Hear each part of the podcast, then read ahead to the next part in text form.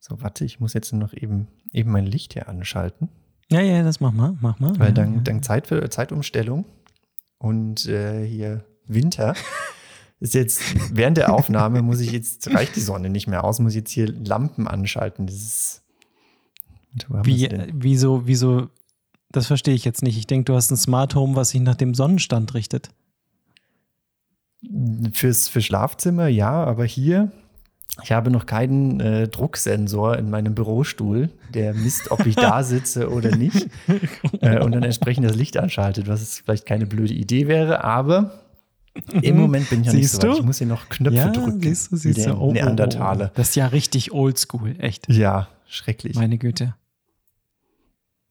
So, aber jetzt ist alles an. Das, jetzt, können wir, jetzt können wir anfangen, Mike. Sehr schön. Ich dachte, das wäre schon der Anfang gewesen. Ja, nee, meine ich. Also mit, jetzt kommt das Intro und dann, Ah, ja, ja gut, dann Ja, geht's richtig. los. gut, schön. Planlos gelöst. Eine auf Abruf abspielbare Rundfunksendung.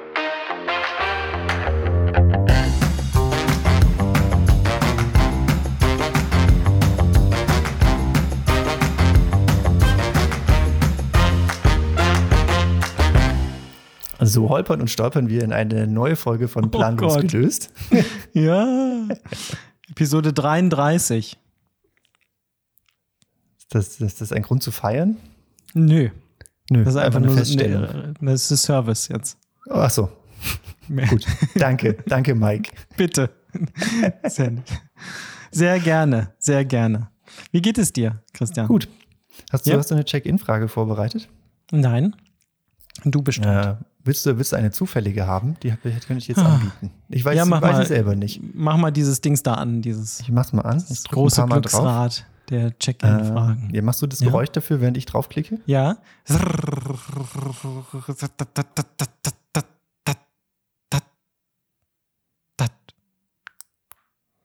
Ja. Das war's Achso, jetzt. war's schon. Okay. äh,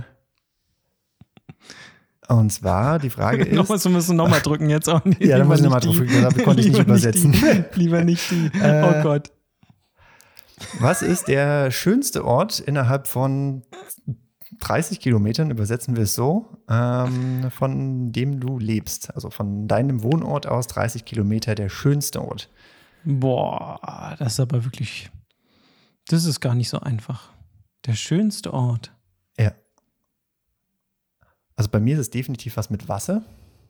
Ja, hätte ich jetzt auch direkt. Habe ich als erstes auch dran gedacht, ja. Ja. Ähm, Bei mir wäre es tatsächlich Nordsee. Nordsee. Ja.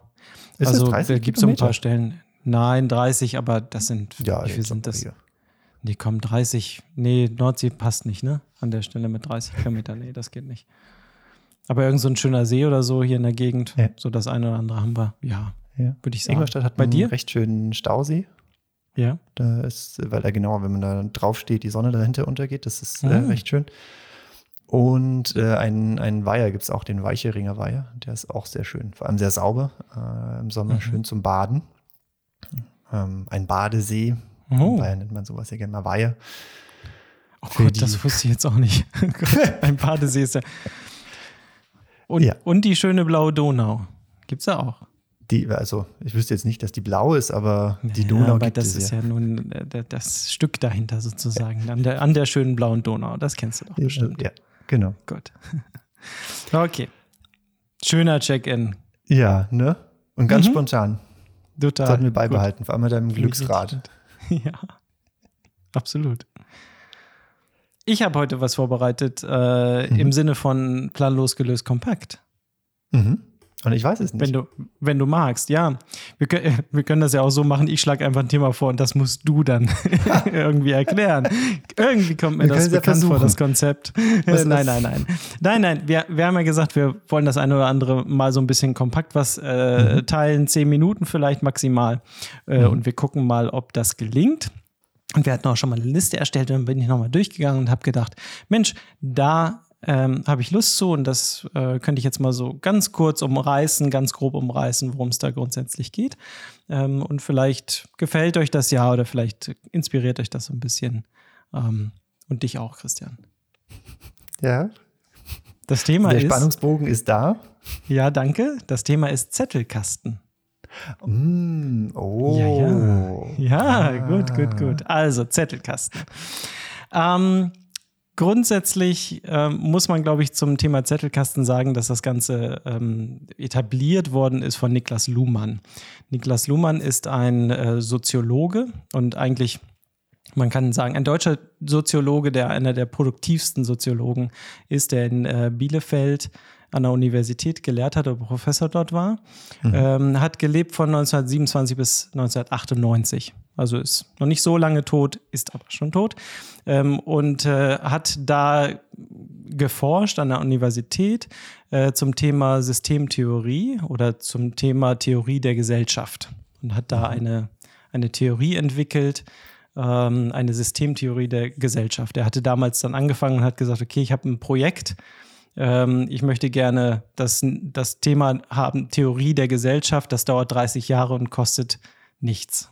So, und hat halt angefangen dann zu forschen und hat tatsächlich in diesen 30 Jahren, die er sich da vorgenommen hat, diese Theorie der Gesellschaft aufgebaut. Er hat dann in, ähm, in jetzt ist die Fliege wieder da. Ich sehe schon, du Gott, kämpfst. Hilfe, ich kämpfe.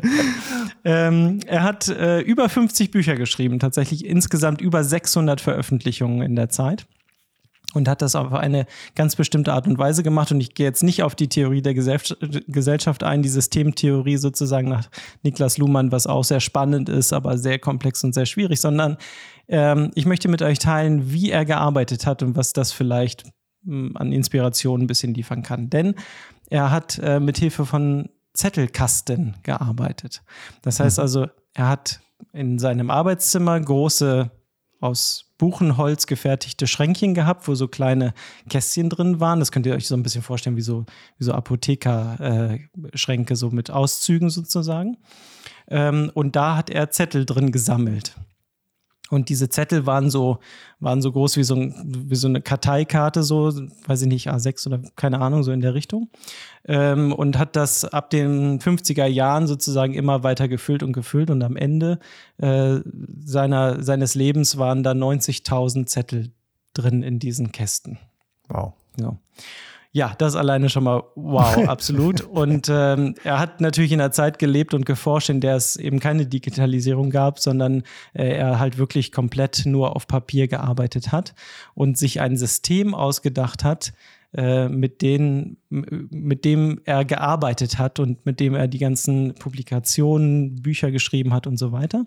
Ähm, aber eben vor allen Dingen auch ein System aufgebaut, mit dem er denken konnte. Und das geht in die Richtung, was man heute Second Brain nennt, also ein zweites Gehirn sich aufzubauen. Ist so ein bisschen eine, eine Bewegung auch. Aber er hat äh, tatsächlich gesagt, dass er mit diesem Zettelkasten, also mit diesen ganzen 90.000 Zetteln, die er da beschrieben hat, ähm, gedacht hat und äh, immer weiter sozusagen Gedankengänge weiter verfolgt hat und äh, immer wieder ähm, versucht hat, darauf aufzubauen und weiterzudenken, sodass dann, äh, sodass er sozusagen mit dem Kasten gedacht hat und der Kasten sozusagen mit ihm kommuniziert hat. Und das ist sehr, sehr, sehr, sehr spannend, äh, erstmal sich das anzugucken, wie das überhaupt grundsätzlich aussah. Das waren dann auch so ganz, ganz dünne Zettelchen sozusagen und er hat dann ähm, einfach angefangen, äh, auf einem Zettel sozusagen einen Gedanken festzuhalten. Und jetzt kommt ähm, der Clou an der Geschichte. Er hat im Prinzip alle Zettel miteinander vernetzt. So. Und äh, wenn ich das jetzt so rein physikalisch machen will, weil ich eben noch nichts habe an, an, an Möglichkeiten, dann ist das so, dass er halt jeden, jedem Zettel eine Nummer gegeben hat, eine eindeutige Nummer, die hat er oben links reingeschrieben und hat dann sozusagen äh, Verweise auf nächste Zettel geschrieben oder hat die einfach dahinter gesteckt und hat dann so eine Kette von äh, mehreren Gedankengängen sozusagen gebildet, aber auch äh, referenziert auf andere Zettel und in andere Kästen hinein, in andere Abteilungen sozusagen, wie er das genannt hat. Und hat somit halt ein unglaublich großes Netz an verschiedenen Informationen gebaut ähm, und kannte sich hundertprozentig in diesen in diesen Kasten ähm, aus und wusste halt, wo er welche Informationen finden konnte und hat so halt immer weiter äh, dann gedacht und mit dem, mit dem Zettelkasten kommuniziert. Ähm, das alleine, äh, ich packe einen Link in die Beschreibung, äh, das ist so ein fünfminütiger Film darüber, wie das Ganze ausschaut und wie diese Zettel ausschauen und so weiter, wie er damit wohl gearbeitet hat, ist schon sehr, sehr spannend. Ähm, und äh, was, wie er dann vorgegangen ist, ist letztendlich auch so, dass er, wenn er äh, Bücher gelesen hat oder irgendwelche Literatur angezogen hat und so weiter, dass er halt nicht einfach nur das, was er gelesen hat, auf die Zettel geschrieben hat, sondern dass er sofort eigene Gedanken daraus geformt hat. Das heißt also, mhm. es sind immer eigene Gedanken oder Zusammenfassungen von dem, was er gelesen hat und dann sofort weitergesponnen in eigene Gedanken und in eigene ähm, Dinge, die er dann weiterarbeiten wollte. Und das ist so grundsätzlich das, ähm, wie man vielleicht auch das Thema hm, heute immer wieder finden kann unter dem Aspekt Personal Knowledge Management, also persönliches Wissen, Wissensmanagement, um sich so eine Art Wissensdatenbank aufzubauen und damit dann immer weiter zu arbeiten. Und ähm, das ist ähm, ja, vom Ablauf her letztendlich so, dass ich halt anfange zu sagen, ich sammle Informationen. Entweder ich habe irgendwo was gelesen oder ich habe einen Podcast gehört oder ich habe ein Video gesehen und so weiter und fange dann an, das aufzuschreiben, aber schon direkt in meinen eigenen Worten zusammenzufassen. Mhm. Und das sind sozusagen die, die Lektüre-Notizen. Das mhm. nennt der Luhmann auch so. Dass er sagt, okay, das halte ich erstmal fest.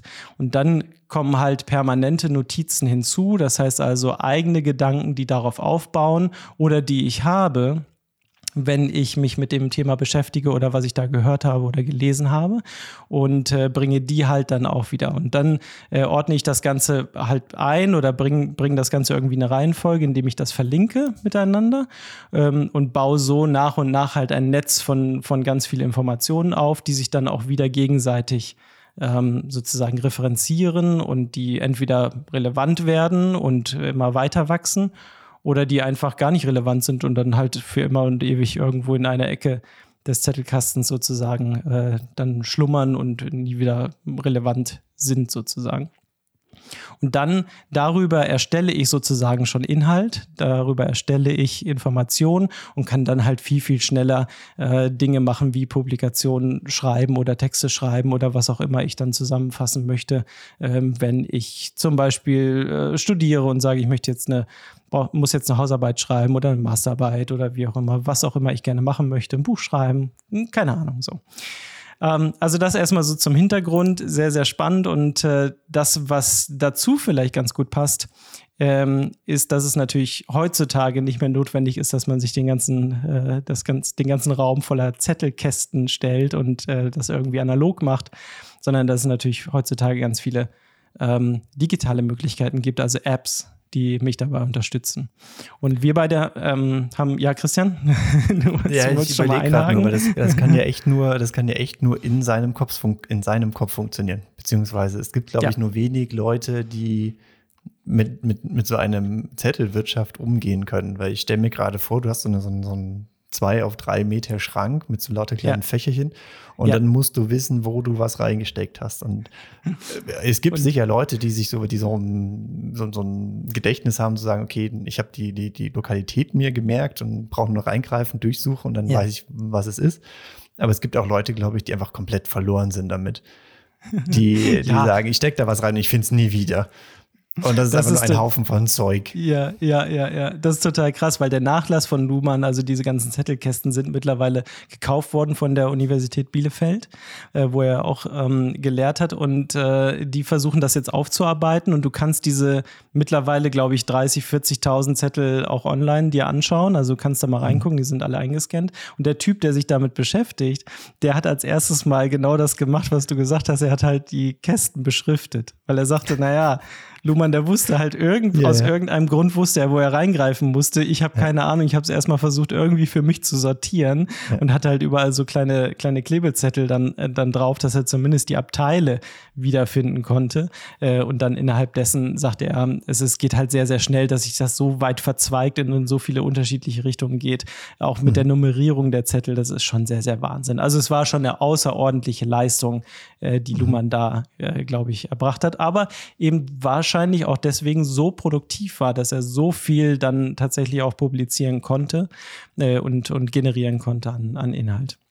So, wenn ich ja, jetzt, war sein, ähm, ja. War sein großer Nachlass die Zettelwirtschaft oder das, was er äh, wissenschaftlich erarbeitet hat in seinem Studienzweig. Naja, das ist ja, ja, ja, natürlich. Das sind ja die, äh, die, die Bücher sozusagen, die veröffentlicht worden sind, die über ja. 50 Bücher und die ganzen ähm, Aufsätze und so weiter. Natürlich ist das der Nachlass, aber der Nachlass im physikalischen Sinne sozusagen, das, was geerbt, vererbt wurde an seine Kinder, das ja. hat dann eben, also diese diese Kästen, das äh, hat dann eben die Uni gekauft, äh, um darauf weiter zu forschen und auch weiter zu schauen, äh, was, was, steckt da noch so alles dahinter und äh, wie hat der Mann gedacht und wie okay. hat das alles so funktioniert.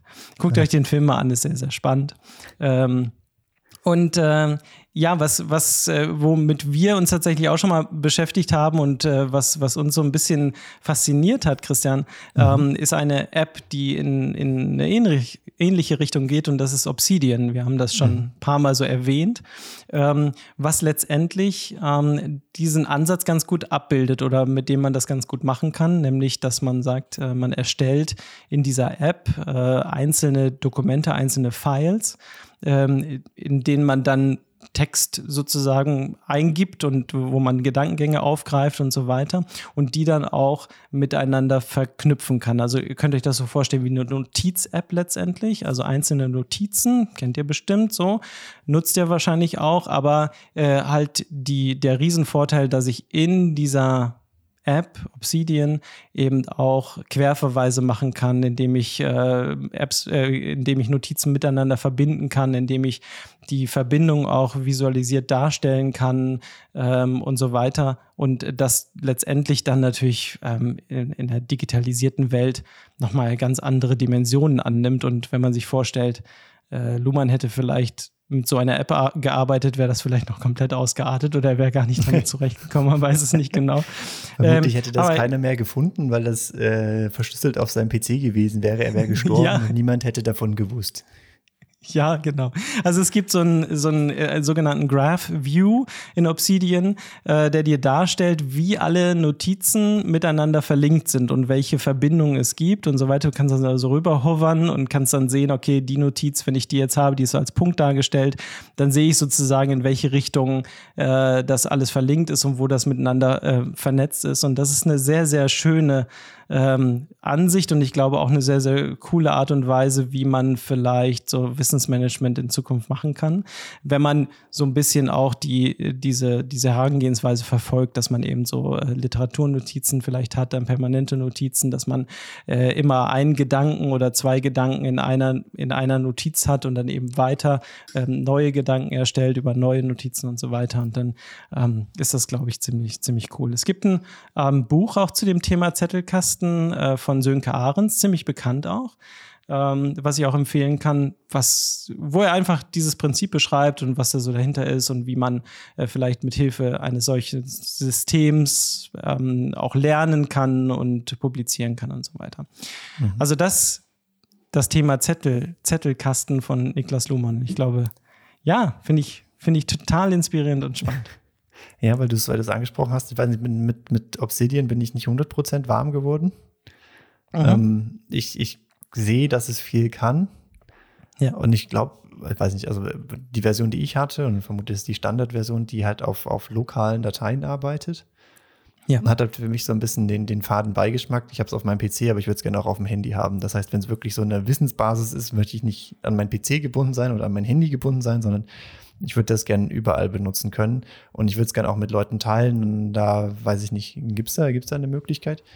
Ja, es äh, stößt ein bisschen an die Grenzen, weil es tatsächlich für dich selbst gemacht ist, also persönliches mhm. Knowledge Management, aber Synchronisation äh, zum Beispiel mit dem, mit dem Handy über iCloud oder wie auch immer funktioniert sehr, sehr gut. Also es gibt auch mhm. eine, eine iPhone-App dazu und das benutze ich genauso gut äh, oder kann man genauso gut benutzen und alles genauso darstellen.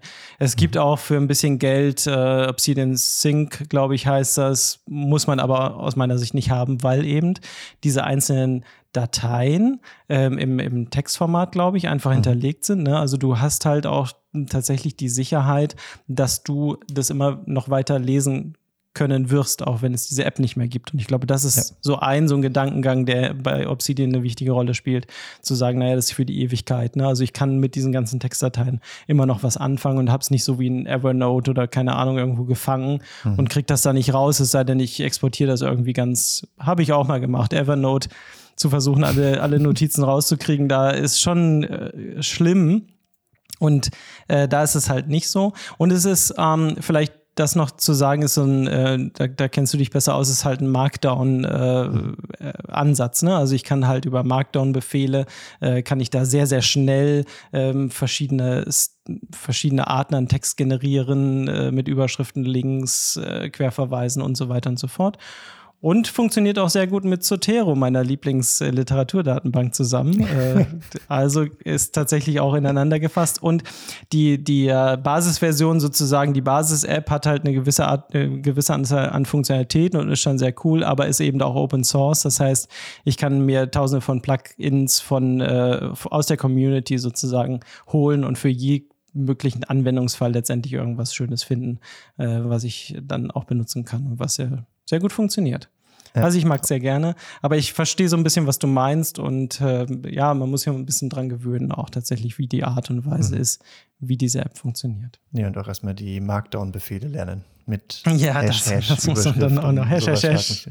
ja. Genau, Klammer, doppelte eckige Klammer auf, dies, das, ja. ja. Aber wie du gesagt hast, die, die, das, das Markdown, also die, die Art und Weise, wie es gespeichert wird, ist standardisiert. Das ja. heißt, das ist nicht Obsidian-spezifisch, sondern auch andere ähm, Tools und Apps erkennen das und können das lesen. Ähm, ja. Zum Beispiel Git bzw. GitHub und GitLab ähm, ja. benutzen auch Markdown. Das heißt, wenn ihr eure Obsidian-Sachen mit GitLab, GitHub verwaltet, könnt ihr es auch direkt online da lesen, ohne Obsidian selber, weil GitHub und GitLab das automatisch interpretieren können, weil es einfach dieselbe Syntax ist, also dieses Markdown. Crazy, oder? Cool. Den einen oder anderen, die ein oder andere haben wir vielleicht auch verloren jetzt, aber. Ja, das sowieso. Das macht mhm. nichts. Also wir, wir packen mal ein paar Links rein. Alle, die jetzt interessiert noch äh, zuhören und sagen mal, oh, das muss ich mal ausprobieren. Also es, es, ich glaube, dass es eine äh, sehr gute Alternative ist zu all diesen ganzen komischen Notiz-Apps, die es so gibt. Äh, und ja. das macht einfach, also es macht schon wirklich Spaß. Mir macht das Spaß, weil der, weil die, die, die Art und Weise, wie das programmiert ist, halt einfach cool ist. Eine schöne Oberfläche und ja. macht was her. Mag ja, wobei ich, äh, ich habe noch nicht näher reingeschaut, aber ich sehe in letzter Zeit öfter mal ein paar Videos zu ähm, Notion. Das ist auch, ja, auch ja, eine. App, die halt eher so einen so Datenbankgedanke haben soll, die mhm. man dann irgendwie pflegt und dann das irgendwie darstellen kann. Wie gesagt, so genau bin ich auch noch nicht drin, aber es sieht schon mal recht, recht vielversprechend aus, was man, was man da so sieht. Aber wie gesagt, genaueres weiß was, ich auch nicht. Was nutzt du so täglich für, für Notizen? Äh, schreibst du irgendwelche Notizen irgendwo in ein System rein oder hm, einfach so das Normale? Das, wenn ich, wenn ich bei Google hat man auf Android-Handy Notizen, nennt sich die App einfach. Ja. Und die ja. sind auch gleich online synchronisiert und die kann man auch mit anderen teilen. Ich glaube, das gleiche wie auf dem Mac, da gibt es ja auch irgendwie so eine Notizen-App. Ja, genau. Nur genau, ich nehme halt genau. die Google-spezifische, weil ich es auf dem Handy habe und über den Browser auch aufmachen ja. kann. Ja, genau. Das äh, nutze ich tatsächlich auch. Also die, die normale iPhone-Notizen-App. Äh, da habe hab ich auch immer das drinstehen, was, was man besprechen könnte in so einer Podcast-Folge hier. Wieso ist das nicht Obsidian? Äh, das nicht in Obsidian. Nee, das ja, baller ich einfach da rein. Ja, weil es am Ende einfach nur ein Sammelsorien an, einfach, ne? Stichpunkten ist und äh, nicht mehr. Ne? ich habe 1000, 1100 Notizen in meiner Notizen-App drin. Ja, bist du wahnsinnig. Ja, ja. Aber da ist auch wirklich allen möglichen Kram drin, über Einkaufslisten und äh, Rezepte und weiß ich nicht, also alles Mögliche, auch geteilte Sachen und so. Sieben, ja, habe ich. ich habe sieben Notizen. Sieben. Ja, und davon kann ich eine ja. löschen, die andere auch. Das Simplify das Your auch. Life. Das finde ich ja. gut. Ja, jetzt hast du noch zwei. Ja, ja und für, für Einkaufslisten benutze ich äh, den, den Google-Assistenten. Okay. Ähm, weil die habe ich zu Hause stehen, ähm, in fast jedem Raum. Und dann kann ich einfach dieses Ding an, ansprechen, anbrüllen und ja. sagen, setz das auf die Einkaufsliste. Zack. Und dann das steht das, das drauf gut. und dann habe ich es auch gleich auf dem Handy und keine Ahnung. Es ist nicht so, dass ich am Kühlschrank stehe, sehe und muss dann mein Handy nehmen und was eintippen, sondern ich mache den Kühlschrank auf, sage, mhm, setzt bla bla auf die Einkaufsliste und dann taucht das automatisch auf der Einkaufsliste auf. Das heißt, Und, und sortiert äh, Google das dann auch für dich in der Reihenfolge, wie du durch den Laden gehst? Nein, leider nicht. Das ist ein Nachteil. Ja, das muss man dann immer noch machen. Deswegen, Ja. das mache ich ja dann tatsächlich. Ich sortiere meine, das vorher. Meine Listen sind in der Regel nicht so lang, dass ich das noch gedanklich, kognitiv ah, von der Hand selber in den Mund, sortiert ne? bekomme. Ja, ja, ja, ja, ist klar. Ich bin auch noch ein bisschen jünger, da passt noch ein bisschen mehr rein. Na- Naja, Oh, anderes jetzt Thema. geht's los, jetzt geht's Anderes los, jetzt Thema. geht's los. Pass auf, wir müssen schnell schon mal äh, hier die Statistik der Woche abfahren, sonst habe ich Angst, dass wir das nicht mehr reinkriegen. Oh Gott, und das ja. wäre natürlich schade. Also wir sind jetzt schon ganz schön weit vorge.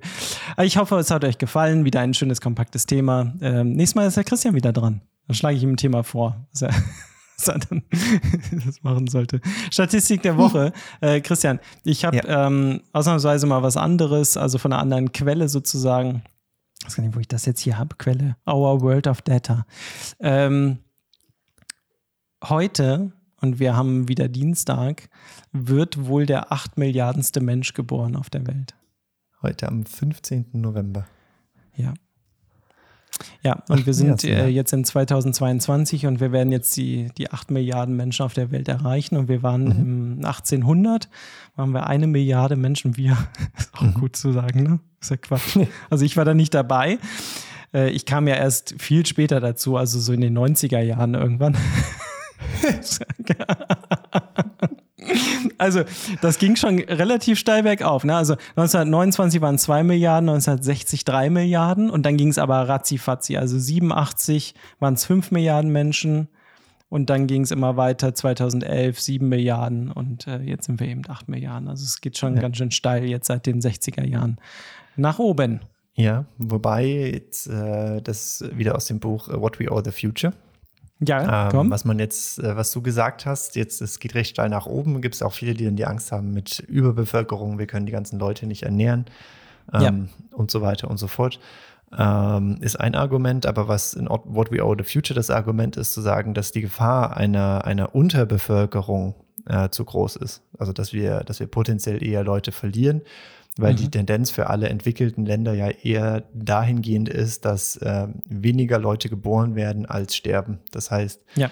ähm, Europa, Nordamerika, so haben eine Geburtenrate von ähm, ähm, 0, irgendwas pro Person, beziehungsweise 1,3 oder 1,5 pro Pärchen, Ähm, was ja nicht die, nicht die Rate von 2 beziehungsweise 1 wäre, um zumindest das Level Ja. zu halten. Das heißt, wenn wir jetzt davon ausgehen, dass auch China, Indien, Afrika, Südamerika auf einen entwickelten Status kommen, fallen sie auch potenziell eher in die Anführungszeichen Falle, dass äh, sie weniger Neugeburten haben, als Leute sterben und wir dadurch potenziell wieder weniger Leute werden. Und je weniger Leute wir sind, umso weniger Leute können auch forschen und wirklich ähm, die Zivilisation voranbringen. Und deshalb ist es, wäre es potenziell besser für die Menschheit als globales, als Ganzes gesehen, mehr Menschen zu haben, um die äh, Menschheit weiter voranzubekommen. Und das mit das dem Essen kriegen wir schon irgendwie hin. Ja, und das, äh, ich kann das tatsächlich bestätigen. Ähm, ich habe hier eine Grafik äh, liegen 1871, Geburtenrate in Deutschland, ähm, 4,7. Und das ging dann immer weiter runter und jetzt sind wir, jetzt geht hier bis 2019 Statistisches Bundesamt, äh, 1,5, ne? 1,5, ja, 1,5, genau ja. das sagst du. Ähm, und genauso wie du es beschreibst, also schreiben sie es ja auch, das ist so ein, so ein ZDF-Artikel und die sagen tatsächlich auch, ähm, dass es einen Zusammenhang gibt zwischen Gleichberechtigung und Anzahl der Kinder in den Ländern. Also Gleichberechtigung zwischen Mann und Frau und äh, dieser Geburtenrate. Ne? Und das passt Mhm. Das auch so je ein bisschen gleichberechtigter zu dem man ist, umso geringer ist die weniger. Geburtenrate. Richtig, richtig, Okay. richtig. Mhm. Und das passt zu dem, was du gerade erklärt hast. Ne? Ja. Ähm, ja, so. Aber 8 Milliarden Menschen finde ich schon eine Menge.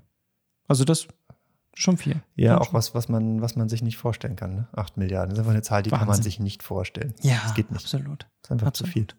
Ja, ja, ja. Ich kann mir vermutlich nicht mal, na gut, doch 10.000, 10.000 kann man sich noch vorstellen, weil man sie mal irgendwie auf einem Konzert oder sowas gesehen hat. Mhm. Aber ich glaube, dann wird es schon dünn. Ja, ja. Ja, gut, im Stadion und so, ja klar, das sind ein paar Zehntausend, aber Nee. ja, so, ja. Ah, hast Hm. du schon äh, Wikipedia gespendet? Ist wieder Ende des Jahres, ne? Ich hab's, hab's vor, vor, vor, vor einer halben Stunde habe ich wieder weggeklickt, ja. Die machen, die machen das echt schlecht, weil ich finde, das ist so, so wenig einladend, tatsächlich auch zu spenden. Ich habe es schon ein paar Mal gemacht, aber dann immer so rumzujammern und zu sagen, es haben erst so und so viele Leute gespendet, nie, nie, nie, keine Ahnung, das ist unser Ziel, das könnte man netter machen. Also könnte man einen schöneren Text schreiben und dann glaube ich, wäre das einladender tatsächlich auch zu spenden. Aber nach wie vor, also ich glaube, Wikipedia ist einfach eine, eine, eine, eine wirklich, hat sich gemausert zu einer wirklich guten Quelle. Äh, ich weiß noch, als ich in der Schule war, äh, also ein bisschen her schon, da hat man Gab's da wirklich, also da durfte man, ja, und da, das waren die Anfänge, man durfte aus Wikipedia nicht Wie das zitieren. Ne? Das bei war euch? absolut verboten. Ja, ja.